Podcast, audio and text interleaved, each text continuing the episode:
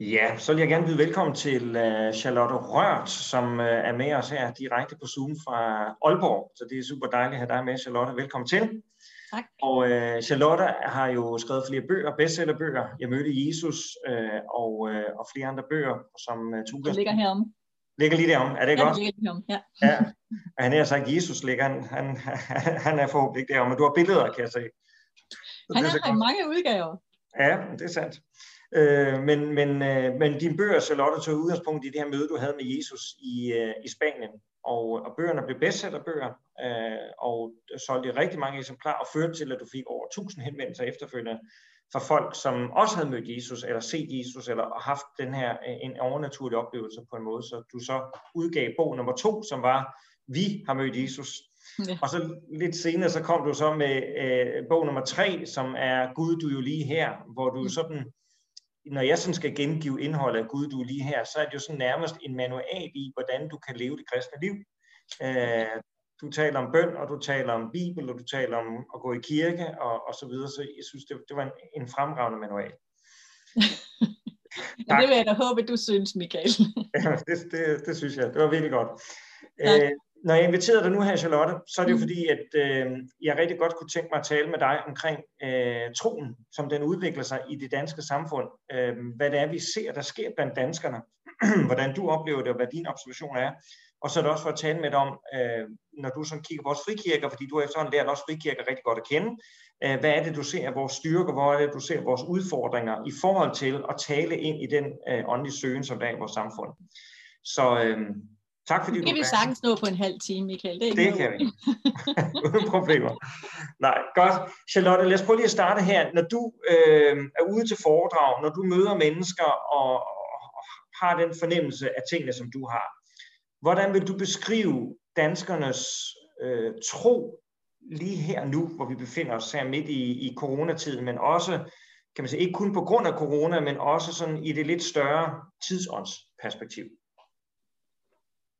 Jamen, jeg tror, at nu, det der er vigtigt lige at indlede med, det er jo, at jeg møder jo kun dem, der gerne vil møde mig, kan man sige. Altså, jeg, jeg, jeg kommer jo kun derud, hvor jeg bliver inviteret. Men det er meget, meget forskellige mennesker, som jeg møder, øh, som kommer dels til mine foredrag, og dels øh, møder jeg jo også mennesker på gaden hver dag, øh, hvis jeg går ud i hvert fald. Og jeg kan ikke gå ud, uden at der mindst én gang i løbet af den dag, jeg er ude, er nogen, der kommer hen til mig og vil tale om tro. Forleden blev jeg også stoppet af en, et, et kommunalbestyrelsesmedlem her fra Aalborg, som havde tanker om det onde, som hun gerne ville dele med mig, for nu har hun gået og tumlet med det her. Hun vidste ikke rigtig, hvem hun skulle tale med det om, og så, jo, det skal jeg selvfølgelig tale med Charlotte om, og så havde hun ikke fået ringet til mig, men så mødtes vi tilfældigvis på gågaden, og så begyndte vi at stå og snakke sammen der, og det regnede oven i købet.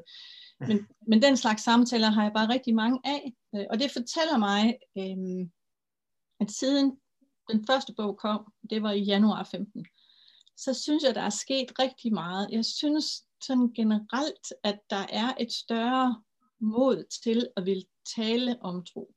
Det kan også godt være, at det er bare fordi, jeg møder flere. Altså, jeg er jo ikke sådan sandhedsvidne på den måde.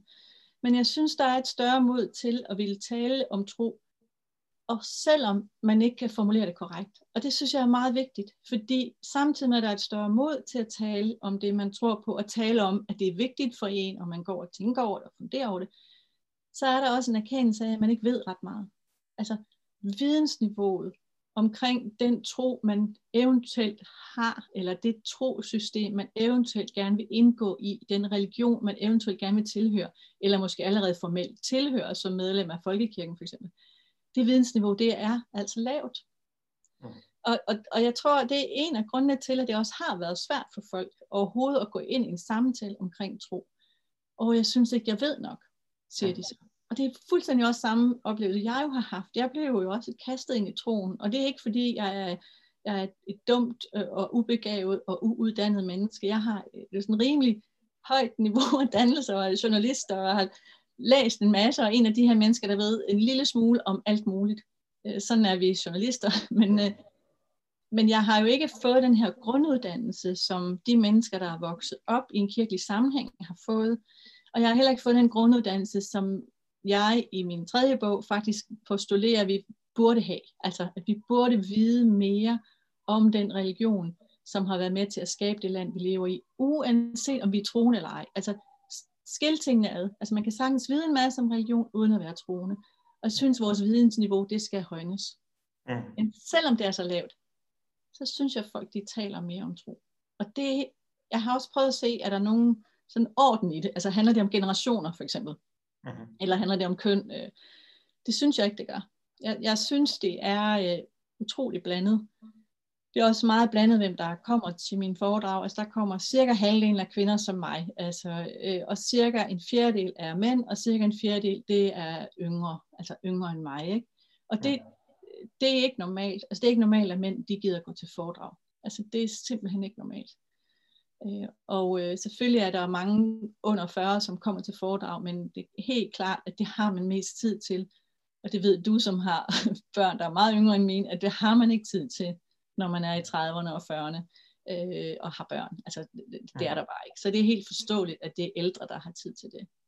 Men hvorfor er der så den her større efterspørgsel eller ønske om at forstå den kristne tro, øh, som du oplever Altså, hvor, hvorfor er folk interesserede?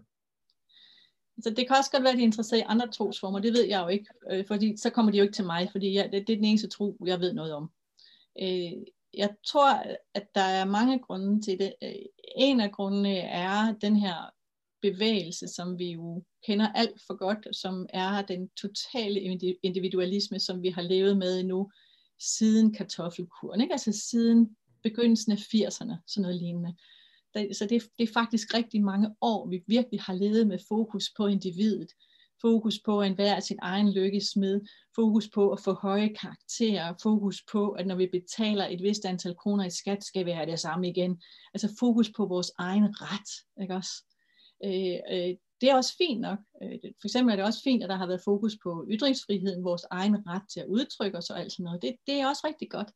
Men, men der er jo ligesom en grund til, at det er vigtigt. Altså, der er jo en grund til, at det er vigtigt, at vi har de her rettigheder. Og det er jo, at det gør det muligt, at, tage, øh, at, at vi kan tage os bedre af hinanden. Altså, det, det er helt formålet med at være her. Altså, det er jo ikke at skrave til sig, det er jo at dele ud. Men, men det er klart, at, at, øh, at jo mere man, man ligesom står på sine egne ben, som jo mere kan man, kan man være fri til at hjælpe andre. Øh, Thomas Rydin, den, den svenske i øvrigt pinsepræst, ja. som, som, som skriver nogle fantastiske bøger. Han har jo det her meget fine udtryk, som også er titlen på en af bøgerne, der hedder, hvis du finder din egen plads, så tager du ikke andres. Ja. Altså, det er jo, altså, og det er jo det, som individualiseringen kan bruges til. Altså. Ja. Men så skal du stoppe på et tidspunkt. Altså, hvis man så har fundet sin plads, øh, og så, så behøver man ikke at tænke mere på det, vel? Altså, så kan det lægges til en side. Og der tror jeg, mange står nu. Altså, jeg tror simpelthen, mange de er trætte af det. Så de er trætte af fokus på sig selv. Det tror jeg. Ja, ja. Men, og hvor, hvorfor er det så, de søger mod kristendommen især? Altså nu siger du godt nok, du kan ikke vide, om de også søger mod andre religioner, men andre undersøgelser kan man sige, så peger sig på, at der er en søgen mod kristendommen i, i det vesterlandske samfund. Hvorfor er det, vi søger lige der? Altså det, jeg oplever hos dem, som jeg møder, det er jo, at, øh, at det får deres verden til at hænge sammen. Altså, jeg, jeg tror egentlig, det er meget enkelt. Øh, det er meget, jeg oplever jo selvfølgelig også meget, at folk de kommer til mig, fordi de spejler sig i mig, i det, som jeg har erfaret, og det, som jeg har beskrevet. Og, og øh, så jeg vil egentlig helst bare tale for mig selv og sige, at mange andre synes at være enige med mig, men, men jeg oplever, at, at det er en stor lettelse at komme ind og så kunne se sin tro i et fællesskab, som også har at gøre med det, den kultur, som jeg lever i, den fortid, som min familie har, øh, mine forfædre har langt tilbage, mit, mit land har, øh, æstetikken har, organisationen af landet, altså alle de her ting, som skaber et samfund. Og det er ikke fordi, jeg sådan set overhovedet, for det gør jeg ikke, tager stilling til, om den måde at være troende på er bedre end andres. Altså jeg har ingen chance, mulighed for at tage stilling til, om det er bedre at være tilhøre andre religioner. Det kan jeg ikke, fordi jeg kender dem ikke godt nok, og jeg er ikke vokset op med dem. De er ikke en del af mit DNA, som vi sådan lidt mere populært siger det. Men det er kristendommen. Og så kan jeg jo i hvert fald, hvis jeg mærker den her længsel, begynde der. Og det er det, jeg har gjort. Altså hvis, når jeg havde de her meget, meget voldsomme spirituelle oplevelser, så kan man sige, jo, jeg havde nogle lysoplevelser, de kunne sådan set være rettet hvor som helst. Grove træk, ikke?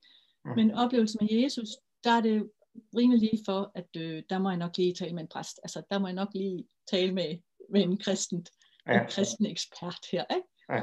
Øhm, og når jeg så har gjort det, jamen, så får jeg jo, eller fik jeg jo meget hurtigt et behov for at være en del af et fællesskab, og det får de fleste mennesker. Mm. Og så går jeg hen i folkekirken, for den ligger lige henne rundt om hjørnet. Mm. Og sådan den, den udvikling tror jeg måske mange har. Mm. Jeg oplever også, at rigtig mange har to andre rejser. Den ene rejse hedder, at de har været søgende øh, i mange år, og så har været hele verden rundt faktisk. Altså mm. har været rundt i forskellige øh, New Age-miljøer, forskellige sådan, selvudviklings, selvfordybelsesforløb. Mm. Og så finder ud af, men det er, det er for adskilt. Altså, mm-hmm. Det er jo ikke det, jeg kommer af. Det er jo ikke det, der er her. Det er den ene rejse, som, hvor jeg møder mange. Den anden rejse, den kommer faktisk fra mennesker, som er vokset op i meget ortodoxe kristne miljøer i Danmark. Og det kan være frikirkemiljøer af forskellige slags, hvor de, hvor de kommer og øh, har været opdraget meget barst og meget dogmatisk. Og så på et tidspunkt i deres liv, typisk slut teenagealderen, der støder de simpelthen hele kirken fra sig. Altså i oprør. Og det, det kender I jo også til hos jer. Mm. De melder sig simpelthen ud og, og, og skubber det hele væk. Og så har de så et voksenliv, hvor der foregår, ligesom i alle voksenliv, en hel masse andet. Og når de så kommer der, og børnene er ved at være voksne, der er mere plads til dem selv, så savner de jo Gud. Det kan også være, at de savner Gud, hvis der sker noget voldsomt i deres liv undervejs. Et barn, der bliver sygt, øh, de selv bliver det. Der kan være andre store kriser. Mm. Og så vil de, så er det kristendommen, de tyr til. Men hvordan? Altså, mm. det skal ikke være, som det var. Det skal være noget andet. Mm. De er klassisk søgende, men inden for kristendom. Og dem tror jeg, der er mange af begge grupperne, er der mange af, øh, mm. oplever. Du kender dem sikkert også, Michael. Mm. Altså, I, I mm. kender dem sikkert også. Det gør vi. Det, det jeg synes, der er øh, interessant, altså, eller lige for at fat i det, når vi taler om det med troen hos ja. så måske dem, som ikke kommer normalt i kirkelig sammenhæng. Vi, vi vender tilbage til det med frikirke, det, det kommer vi tilbage til. Men, men det med dem, der ikke normalt kommer i kirkelig sammenhæng, du sagde lige før eller med det med, at de egentlig ikke vidste særlig meget, og var måske lidt pinlige over sådan at skulle spørge, og, når de nu ikke ved så meget. Øhm, kan du prøve at beskrive den type tro, du møder hos, hos den type mennesker, eller sådan, altså hvad er skrøbelighederne i den tro, hvis man kan sige det sådan, hvad er det, man sådan skal, skal tænke på, når man møder det her menneske, som, som har den her interesse, men ikke helt rigtig ved, om vedkommende tør komme frem med den? Jeg synes, skrøbelighed er et rigtig fint ord, fordi øh, skrøbelighed, det skulle meget gerne tænde en omsorg hos os, der mærker den. Altså hvis man mærker skrøbelighed i det andet menneske, så, så skulle ens refleks gerne være, at man, man gerne vil drage omsorg for det andet menneske, mm. øh, og være lidt, nogle af mine yndlingsord, det er jo nænsomhed og varsomhed, at man vil være lidt nænsom og varsom ved det menneske. Mm. Og det tror jeg er noget, som øh, rigtig mange kunne tage ved lære af inden for kirkerne at når der kommer et menneske, som, som er søgende, så er det menneske faktisk skrøbeligt. Og den måde, man så kan møde det menneske på, er jo ved at anerkende den skrøbelighed, øh, og så tale sammen derfra. Mm. Og det, skrøbeligheden er jo dels, fordi man ikke ved nok. Og, og det er jo helt regulært, altså at, at, at vi ikke ved nok. Vi, vi får jo ikke nogen uddannelse i kristendom. Altså, det, det, er jo, det er jo helt straight. Altså, og det er der egentlig ikke noget, altså vi kan skælde ud på, at det kan ske og sådan noget, men, men det er en anden snak, øh, og, det, og den kan ikke løses fra i dag til i morgen. Men det skrøbelige menneske, der står overfor en, det kan man løse. Der kan man tale med vedkommende, lige så stille og roligt. Der, hvor, hvor, hvor mange oplever jeg, kommer med noget, som, altså der, hvor deres længsel er rigtig stærk, det er, enten har de haft en oplevelse, og det er der jo mellem halvdelen og tre fjerdedel af os, der ifølge forskerne har på et eller andet tidspunkt i vores liv. Det er den ene. Den anden er, at de, øh, at de simpelthen mærker, at der er, der er et eller andet, der, der, der holder om dem. Der er noget, som de kan se, som binder os mennesker sammen. De ved bare ikke lige, hvad det er. Altså, det behøver ikke at være en oplevelse, der gør, at de har haft en erkendelse, eller nået til den erkendelse. Det kan, bare, det kan være tankerne i det. Så det oplever jeg, at de, er, de har ikke ord for det. Altså, mm-hmm. men, men, men, men de er ikke, og de er ikke de længes ikke, det er ikke kun fordi de længes efter, det er ikke kun sådan en drøm om noget dejligt og varmt, og nu skal vi hen i et fællesskab og holde hinanden i hånden alle sammen. Det er ikke sådan noget romantisk. Mm. Det er noget dybt eksistentielt. Altså, at det at være menneske, det er faktisk at høre sammen med andre mennesker. Mm. Og hvordan gør vi det? Altså, og, og det kan man selvfølgelig gøre i sin familie, men, men der tror jeg også, mange oplever, at det er alligevel ikke helt det, jeg mener med at høre sammen. Der er, det er mere helt over i det, der hedder menneskehed. Og der tror jeg for eksempel corona nu, for at tage det, der tror jeg, vi kommer til at få en, øh, en vinter her og et 2021, hvor der vil være et kæmpe behov for eksistentielle samtaler, altså i kirkerne, øh, og så i hele det her felt mellem kirkerne, og så alle dem, der ikke kommer der til daglig. Altså der ligger et, et stort område her, hvor, øh, hvor der er brug for mange samtaler.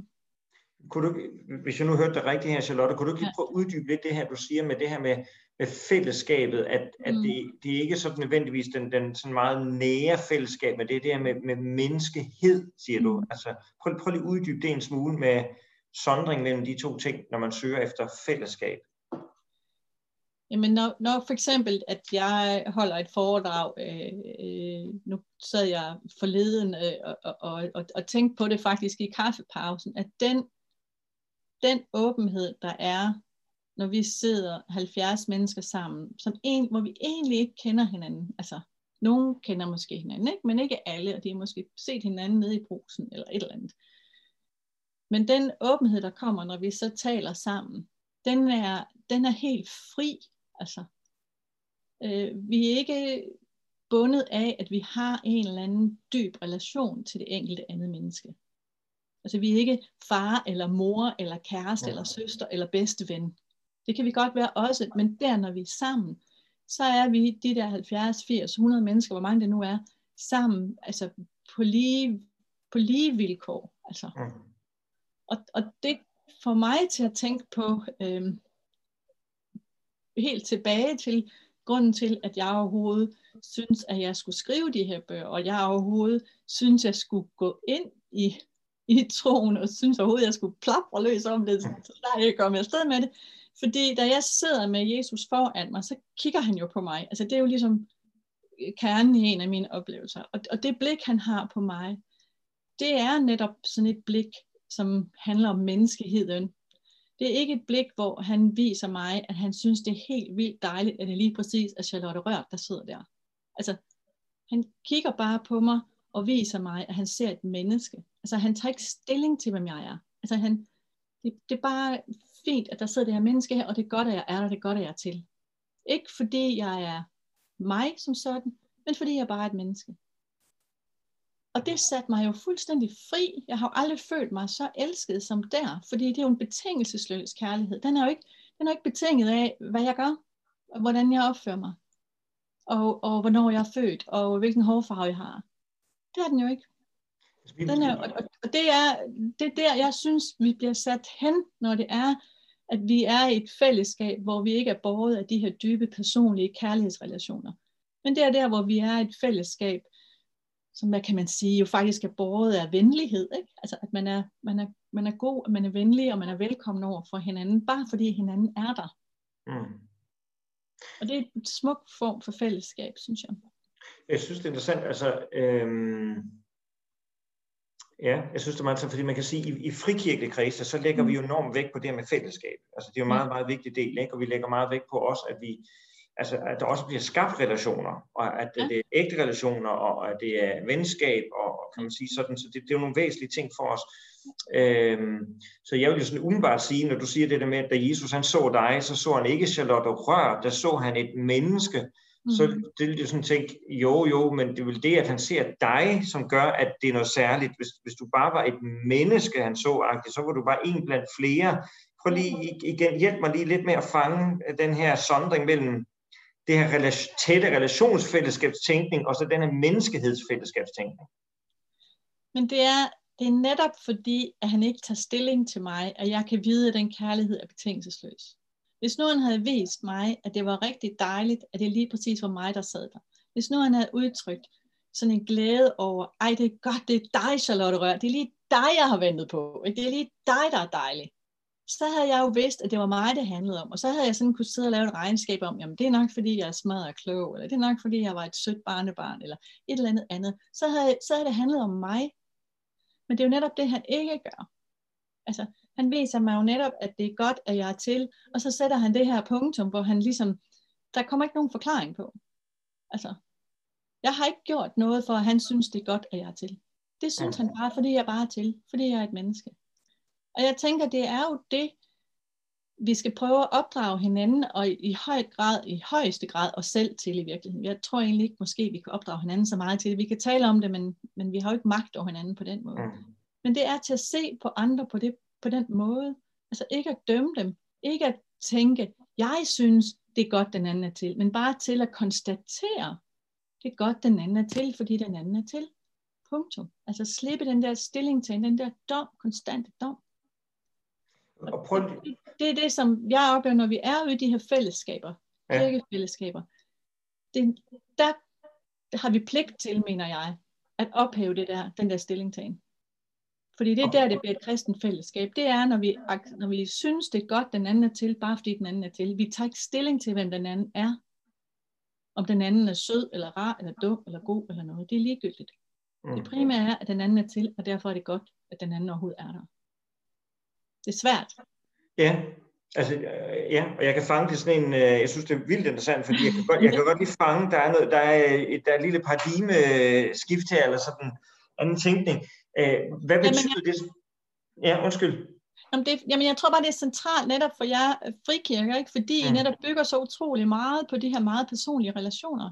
Mm. Øh, og det tror jeg, at for nogen af os, også for mig, vil blive for meget. Jeg har ikke brug for flere øh, personlige relationer.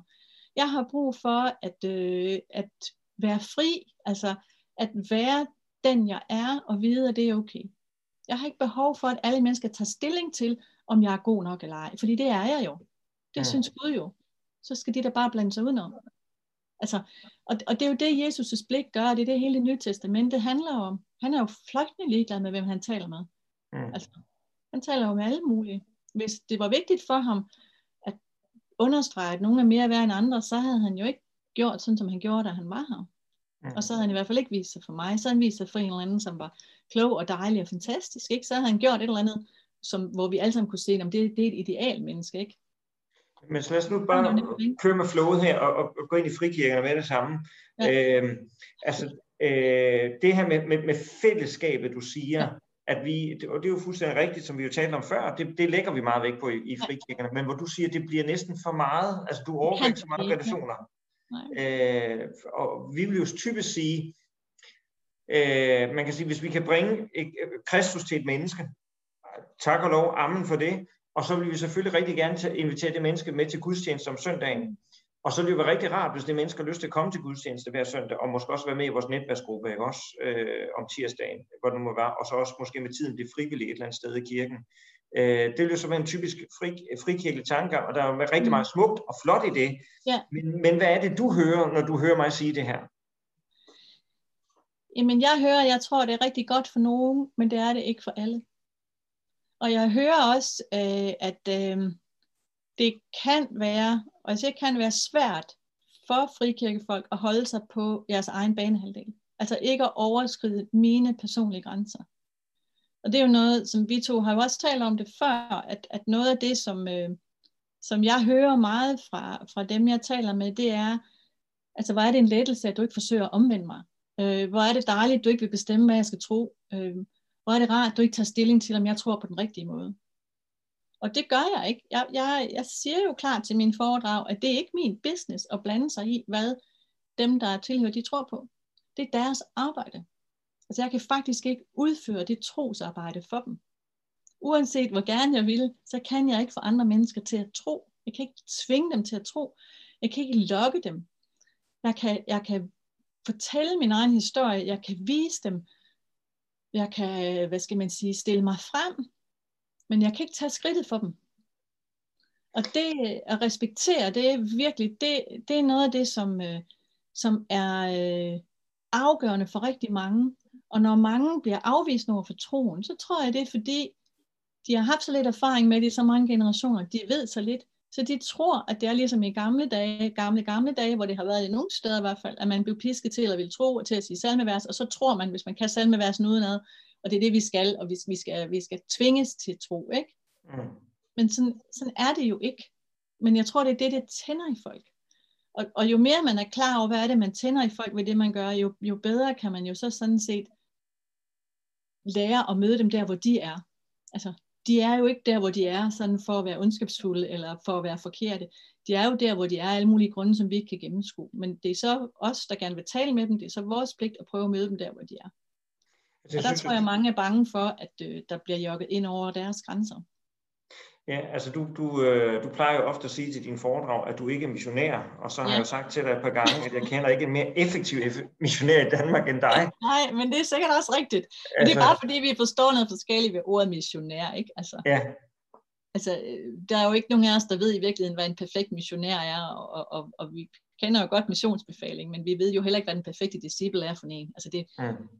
altså, det kan jo være altså vi må, vi, vi må også lige have lidt ydmyghed her og sige, at vi, vi, vi gør det på forskellige måder, og vi gør det så godt vi kan, øh, men jeg tror, at det her med at respektere andre folks integritet, det er meget vigtigt, fordi ja. det er det, jeg hører så tit, ikke? altså jeg hører, det er rart at tale med en, der kan tale om tro på en måde, så man kan forstå det, og det er også rart, at du ikke vil bestemme, hvad jeg skal tro. Ja. Altså, og, og, og det er sådan nogle, Altså respekt for, at, øh, at man skal kunne tale om det på, på modtagerens præmisser, og også respekt for modtagerens, for modtagerens tro og modtagerens ståsted. Mm. Øh, og, og det er noget, som man ikke forbinder med ordet missionær i hvert fald, altså, mm. fordi der er fordomme om, at missionær er. Og det er noget af det, der kan være svært for så aktivistisk en kirke, som, som frikirkerne er. Ikke? Mm. Altså, fordi det ligger i jeres DNA at gå ud og gøre noget. Altså, ja. at gå ud til folk og få engageret folk og mm. lave fællesskaber, hvilket jo er rigtig fint for mm. nogen, men mm. ikke for alle. Mm. Altså giver Nej. det mening det her, Michael? Ja, altså, genkender ja det? men det, det, det giver meget mening, og, øh, og det er også lige præcis det, jeg gerne vil have, vi skal tale om, ikke? fordi det er jo at tale om, hvad er det, hvad er det vi som frikirker har, både styrker og svagheder, i forhold mm. til at, at forbinde os med den så søgen eller interesse, der er for kristendom i vores samfund, hvor folk er lidt beklemte ved at skulle spørge, og de er lidt forsigtige, og de er måske lidt generet over, for de ikke ved så meget, men de har lige den her længsel, der er de her skrøbeligheder, vi talte om, ikke også? Øh, hvordan er det, vi som frikirker, øh, hvad er det, vi, hvis vi nu så tager den positiv, hvad er det, vi som frikirker kan være gode til ind i det der? Altså, hvad er vores styrker ind i den søgen i samfundet? Ja, nu skal jeg nok sige noget pænt. ja, tak. Vi skal lige lidt opmuntring ind her også, Charlotte, ikke? Ej, men det, der er jo rigtig meget, altså noget af det, det er jo, det er jo jeres sprog, ikke? Altså, hvor, hvor, hvor jeg jo oplever rigtig mange frikirker øh, har et, et, et omgangssprog omkring, omkring det at være troende, som er meget lige til. For nogle, nogle gange kan det også virke for voldsomt for mig, ikke? at der er Gud og ammen i hver anden sætning, hvor man tænker, altså, altså man må have lyst til at sige, slap nu lidt af, ikke? Altså, vi har forstået, at vi har forstået, at det det, det handler om, ikke? Altså, øh, prøv nu lige at, at, at lade være at blive så manieret i det. Altså, det kan godt blive for meget, men det er jo også en befrielse, at det, at det, er, at det er på nutidsdansk, kan man sige. Ikke? Der er også, hvor jeres indsats, og det gælder jo også i høj grad i, øh, i den tredje verden og i den anden verden, ikke? altså omkring det diakonale, specielt omkring undervisning og omkring øh, sociale forhold i, øh, i for eksempel i slumområder og sådan noget, ikke? hvor hvor Pinsekirken især jo går ind og laver utrolig mange meget konkrete programmer, øh, især fokuseret på uddannelse og på, og på børn. Ikke? Og det er jo fantastisk, altså. Mm. Det er jo, altså, det er jo bare utrolig vigtigt. Charlotte, så, så ud over sproget øh, og, og diakoniarbejdet, hvad, hvad tænker du ellers, vi har at bidrage med, særligt som frikirke? Jamen, der er jo flere ting. Der er jo også det, at I er mange af jeres frikigger er jo bygget op lokalt. Altså de, de er jo funderet i en, øh, en aktiv menighed. Altså, og det er noget særligt, altså at man er en gruppe, som, som hjælper hinanden, som engagerer hinanden, og man har også meget ofte sådan rent fysisk, at man laver mange ting det sted, hvor man er. Altså at, at rummene bliver brugt til meget forskelligt. Og det kan jo have nogle plusser og minuser. Altså plusset er selvfølgelig, at, øh, at man bliver engageret, og at man ligesom får en tilknytning til kirken, som er sådan hele vejen rundt i ens liv. Ikke? Det er samtidig også minuset. Altså, mm.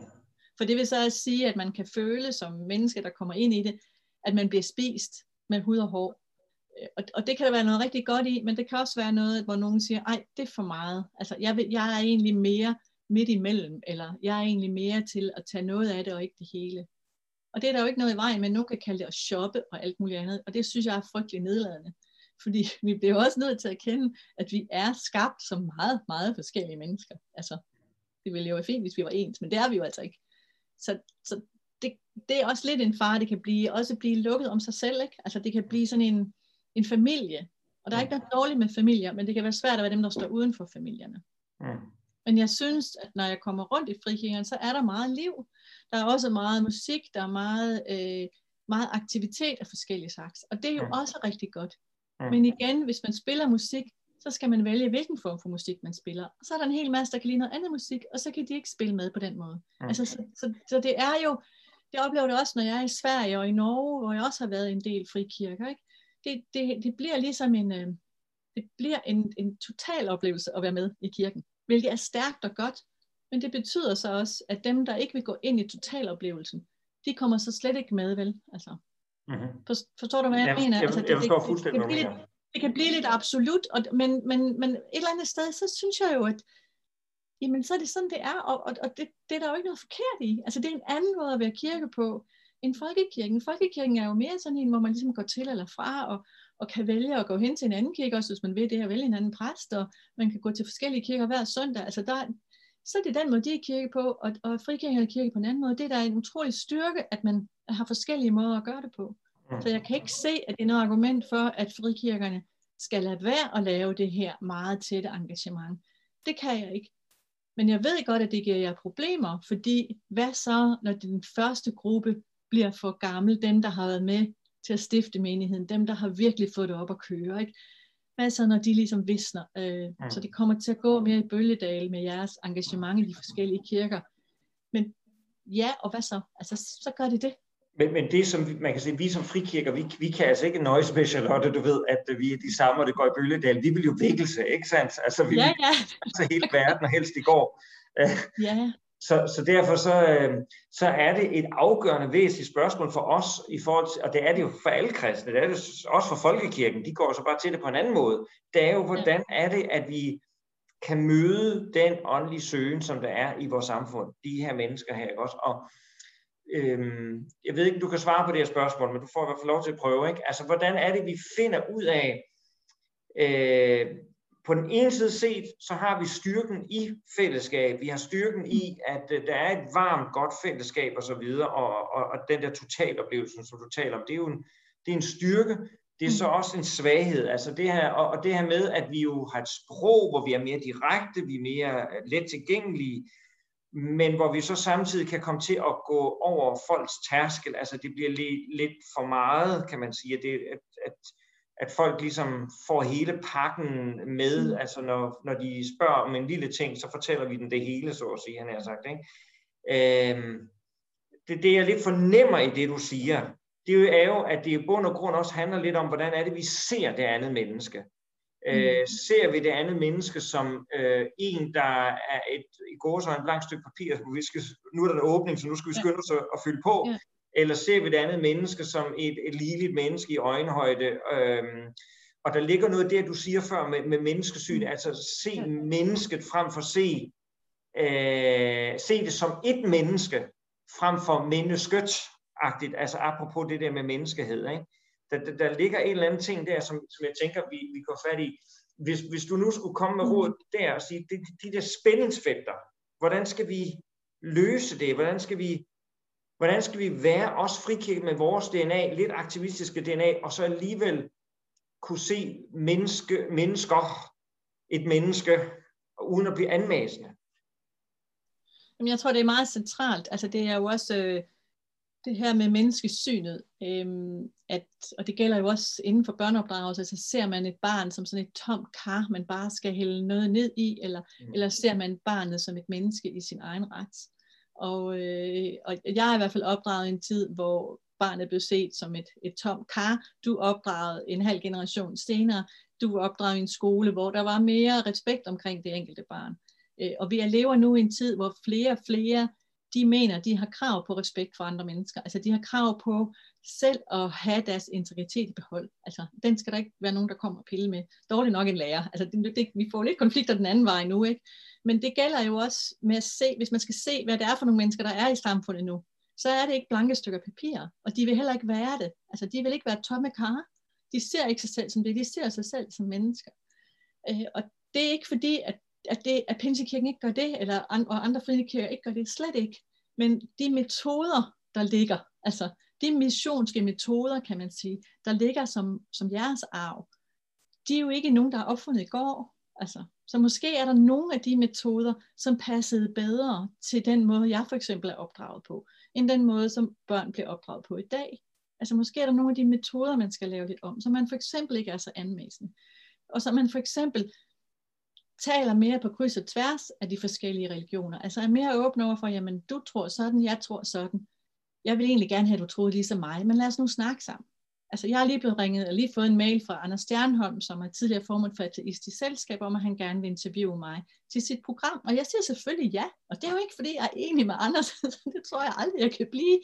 Men der er nogle ting, hvor vi begge to vil den her ordentlige samtale, og jeg er sikker på, at jeg kan få en respektfuld samtale med ham når han samtaler med nogen, der ikke vil den ordentlige, respektfulde samtale, så kommer der også en, jeg lige vil sige, djævelsk samtale ud af det nogle gange. Ikke? Mm, mm. Men det gør der ikke med mig. Jeg håber ja. i hvert fald ikke. Det regner. Jeg har, jeg har været med i hans program ja. også, og det var også en rigtig god samtale, vil jeg sige. Ja, det har jeg desværre ikke hørt, men det må jeg lige gå ind og høre. Ja, det må du. Det er meget men, vigtigt.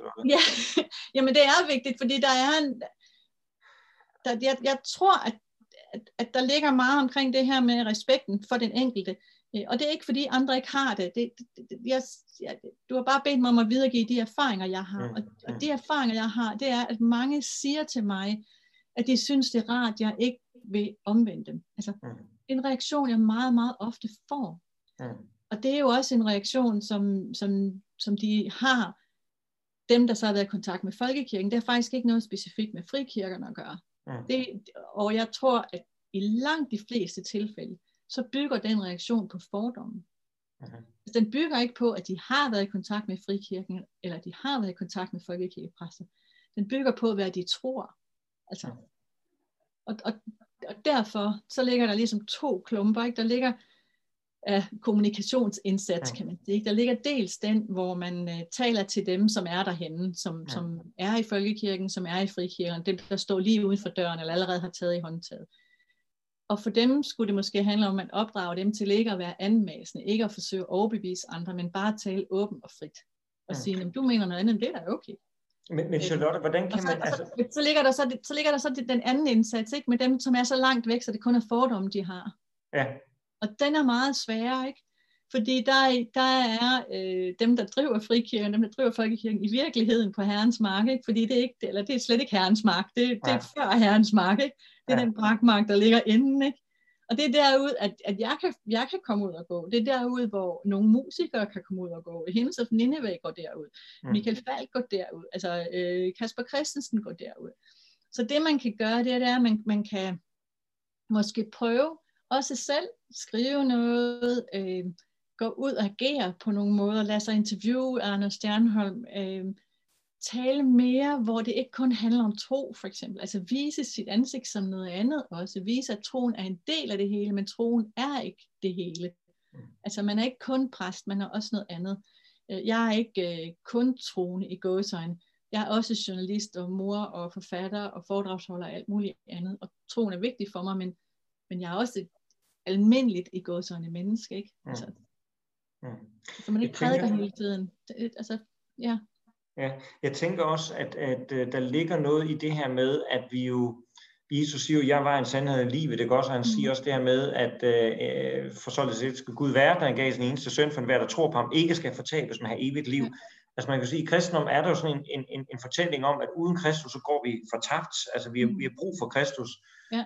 Og, og i det, der ligger i hvert fald i, den, i en typisk frikirkelig tænk, tankegang og tilgang, der er det typisk ligge det at sige, men så har jeg brug, altså så skal jeg prøve at hjælpe mennesker til at opdage, hvem Jesus er, altså så vil jeg min næste noget, ja. og det er så der, hvor det er så nemt til at virke for, for anmagelsen, ikke? Hvordan, hvordan forsoner du de to ting ind i dig, altså med Johannes 3:16 og, og, og, og det med ikke at ville andre noget i gåsøjne? Jamen, jeg er nok, altså jeg har jo den her barnetro, ikke? Altså, jeg, har, jeg er jo så from, så det er helt forfærdeligt, ikke? Fordi jeg har jo ingen trosrejse. Jeg har jo ikke selv bestemt, hvordan min tro er. Jeg har jo ikke tænkt mig frem til den, eller blevet opdraget frem til den. Den blev mig givet som en gave fra det ene sekund til det næste, og så har jeg siden skulle få mine tanker til at rumme det her, og finde ud af, jamen kan mine tanker, kan min forstand, kan min, kan min nutidige levevis også hænge sammen med det, og det kan den.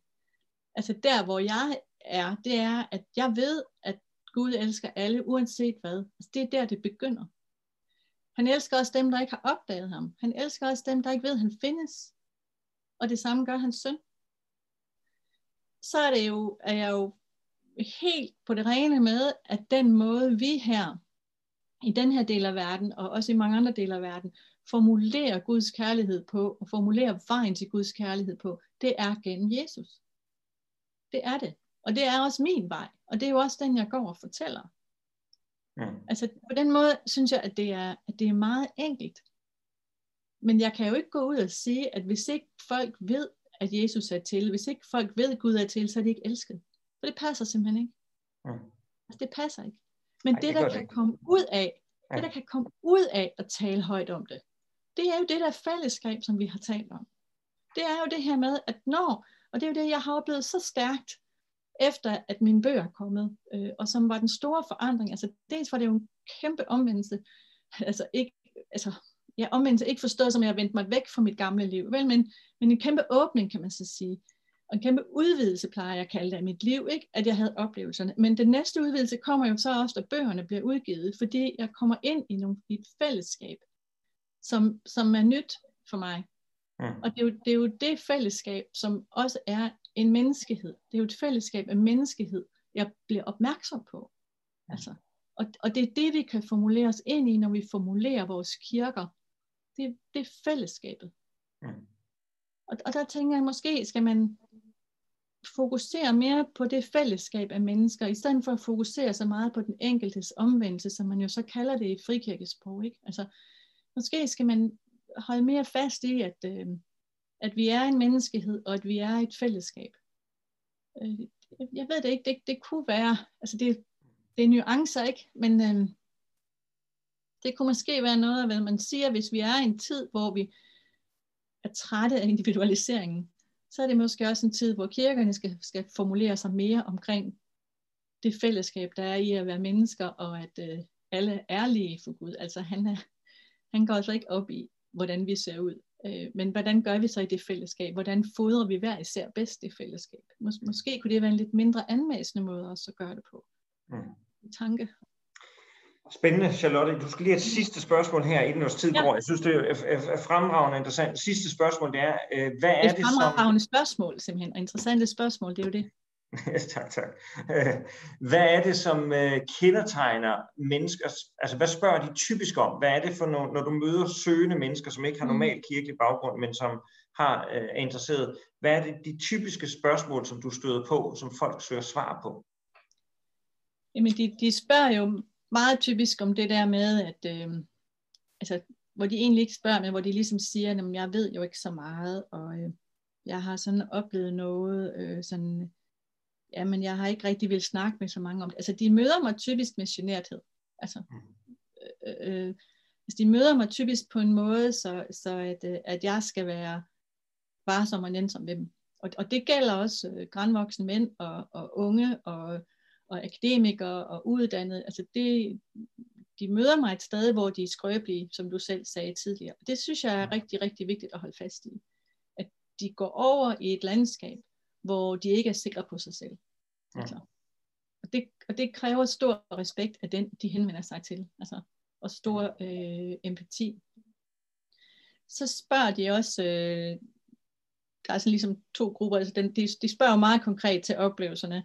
Det er der mange, der synes, det, det er meget, jeg tror, de gør det, altså dels af banal nysgerrighed, men også fordi det er sådan et nemt sted at begynde at tale sammen, og derfor har oplevelser også et fint sted at begynde at tale sammen, fordi de er konkrete, og man kan spørge, hvad skete der så, og hvordan så han ud, altså man har ligesom et sted at begynde samtalen. Og så kan man bagefter tale videre om, jamen, hvor tror du det kommer fra, og hvad har det gjort ved dig, og hvordan lever du? Så, så, så man kan, man, jeg møder også mange af de der konkrete spørgsmål. Og så møder jeg selvfølgelig også øh, to sæt spørgsmål, eller to spørgsmål, som er vigtige. Det ene, det er, hvordan lever jeg egentlig med det? Øh, hvad gør, hvad gør jeg? Altså, ikke? Altså, og det prøver jeg jo på at beskrive, altså at jeg lever sådan set mit normale liv, men jeg har konstant hjertebønden, Jesusbønden kørende, Herre Jesus Kristus, forbarm over mig.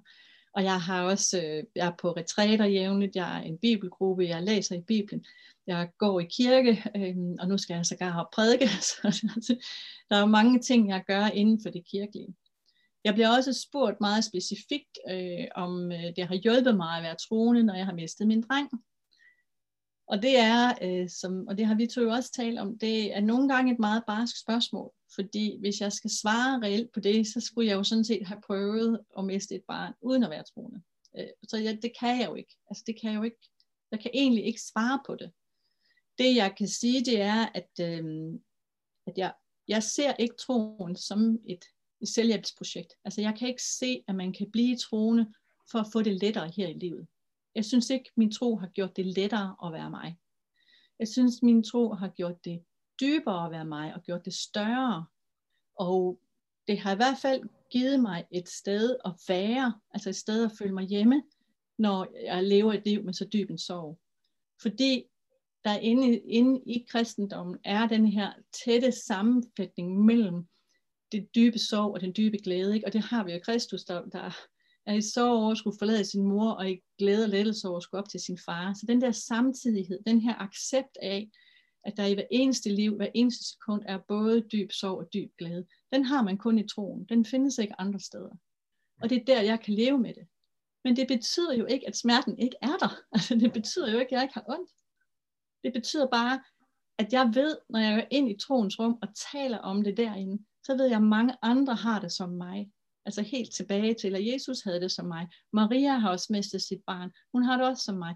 Der, der er mennesker i hele min menneskeheds historie, som har haft det som mig. Og det gør, at min ensomhedsfølelse, den, den forsvinder faktisk. Min smerte for Jesus forsvinder ikke. Altså, jeg savner jo stadigvæk min dreng. Min smerte forsvinder ikke. Men, men jeg kan bedre leve med den. Så det er meget med udgangspunkt, når du taler med folk, så er det meget med udgangspunkt ofte i, også i dit liv, altså i åbenbaring og så videre, ikke? Og, og, ja. og i deres liv og i deres de liv. kommer ja. meget ofte med det, de har oplevet, eller de ja. har selv mistet eller noget. Ja, det er meget ja. konkret. Ja. Det, det er meget nær på det liv, de har. Altså, ja, mm. det er ikke sådan store filosofiske spørgsmål. Nej. Charlotte, vi er kommet til vejs ende. Det øh, har været en udsøgt fornøjelse at få lov til at tale med dig. Jeg synes øh, virkelig, du har, øh, du har sat en tanke i sving i forhold til, hvordan vi tænker fællesskab, hvordan vi tænker i mødet med det enkelte menneske øh, og hvordan hvor, altså det med den hele pakke, så at sige, som du uddyber den, altså hvordan kan vi være kirke, der ikke ligesom ønsker hele aktivitetspakken med, så at sige, ikke også? Øhm, der er nogle mange gode spørgsmål der. Tusind tak for det, du har sat i gang hos os, og tak for det, du gør. Det er vi øh, enormt taknemmelige for. Tak, fordi jeg måtte være med her hos dig, og Guds fred med jer alle sammen.